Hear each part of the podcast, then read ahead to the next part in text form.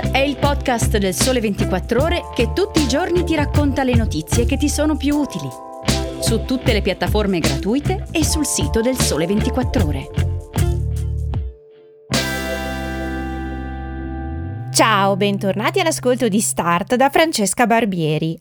Oggi è sabato 16 settembre e vi voglio parlare di lauree che fanno trovare lavoro con stipendi alti, delle ultime novità sui mutui per i giovani e del boom in Italia del Buy Now Pay Later.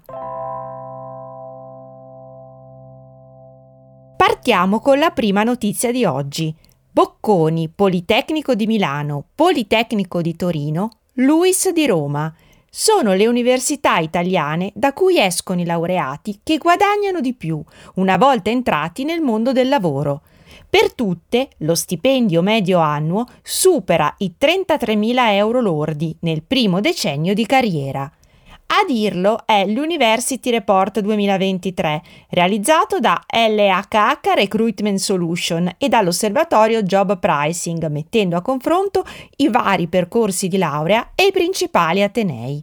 Dai dati emerge come l'istruzione sia un veicolo di maggior probabilità per attivare un percorso di carriera che assicuri retribuzioni più alte. Possedere una laurea, infatti, consente di guadagnare uno stipendio del 45% superiore rispetto a quello di un non laureato, anche se il 26% degli occupati è sovraistruito e tra i laureati la percentuale arriva a superare il 37%. Inoltre, laurearsi al nord porta uno stipendio in media più alto del 3% rispetto a laurearsi in Atenei del centro Italia e del 7% in più rispetto al sud. Se mettiamo sotto la lente gli indirizzi di laurea, invece, la retribuzione più alta è quella degli ingegneri meccanici, navali, aerospaziali, ma anche di quelli aeronautici, con una busta paga di circa 35.000 euro lordi annui, seguiti a breve distanza dagli ingegneri gestionali, informatici e delle telecomunicazioni. Intorno ai 33.000 euro ci sono economisti, matematici, architetti e chimici, poi i medici e più in basso, sotto i 30.000 euro, i laureati dell'area umanistica e gli psicologi.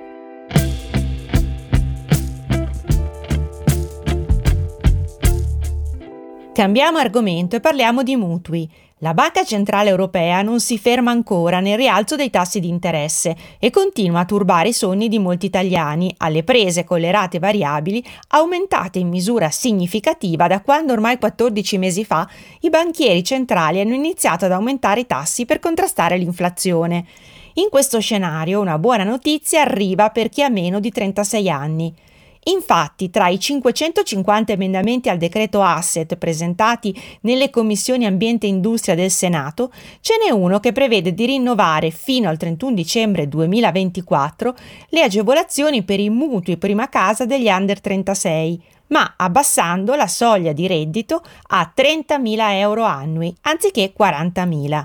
A disposizione ci sono le risorse del Fondo Prima Casa, che è rivolto a tutti i cittadini che alla data di presentazione della domanda di mutuo per l'acquisto della prima casa non siano già proprietari di altri immobili a uso abitativo. Le categorie alle quali è riconosciuta la priorità nell'accesso al beneficio del fondo e l'applicazione di un tasso effettivo globale non superiore a quello medio pubblicato trimestralmente dal Ministero dell'Economia sono giovani coppie coniugate o conviventi moroxosi compulsorio da almeno due anni, nuclei familiari monogenitoriali con figli minori conviventi, conduttori di alloggi di proprietà degli istituti autonomi per le case popolari e giovani di età inferiore ai 36 anni. Per chi rientra in queste categorie e richiede un finanziamento prima casa con un loan to value, cioè il rapporto tra ammontare del capitale preso in prestito e il valore della casa superiore all'80%, la percentuale di copertura della garanzia del fondo può arrivare fino all'80% della quota capitale con le regole attuali, mentre con la proposta di modifica la copertura massima scenderebbe al 50%.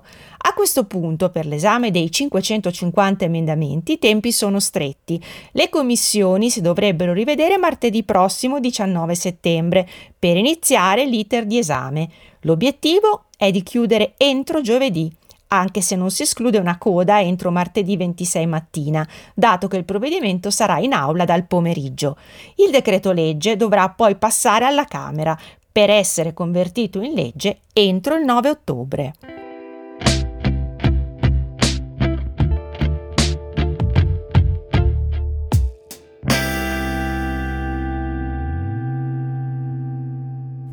Chiudiamo questa puntata di Start con una notizia che riguarda i pagamenti. Italia e Svezia sono in prima linea in Europa nell'utilizzo della formula Buy Now Pay Later, il finanziamento a breve termine che consente di acquistare ora e pagare in futuro, di solito senza interessi. Nel nostro paese il suo utilizzo è aumentato di ben il 190% negli ultimi tre anni. Ad aggiornare il quadro è Antonio Criscione, su Plus 24 in edicola oggi con il Sole 24 ore, che snocciola una serie di dati a partire dalla media europea, dove il 57% degli intervistati, secondo l'European Retail Banking Radar 2023 di Kearney, ha utilizzato il Buy Now Pay Later.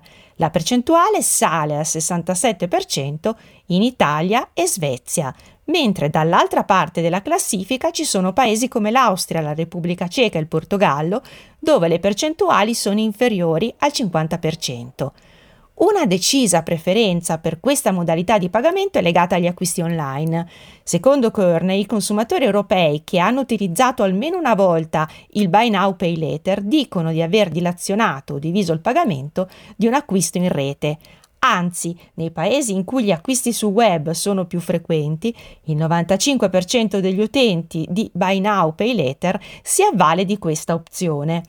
Circa l'80% degli utilizzatori di questa formula differisce o divide i pagamenti per acquisti di valore fino a 250 euro. L'Italia, comunque, insieme alla Francia e alla Svizzera, si classifica tra i paesi dove il Buy Now Pay Later viene utilizzato per finanziare acquisti di importo maggiore.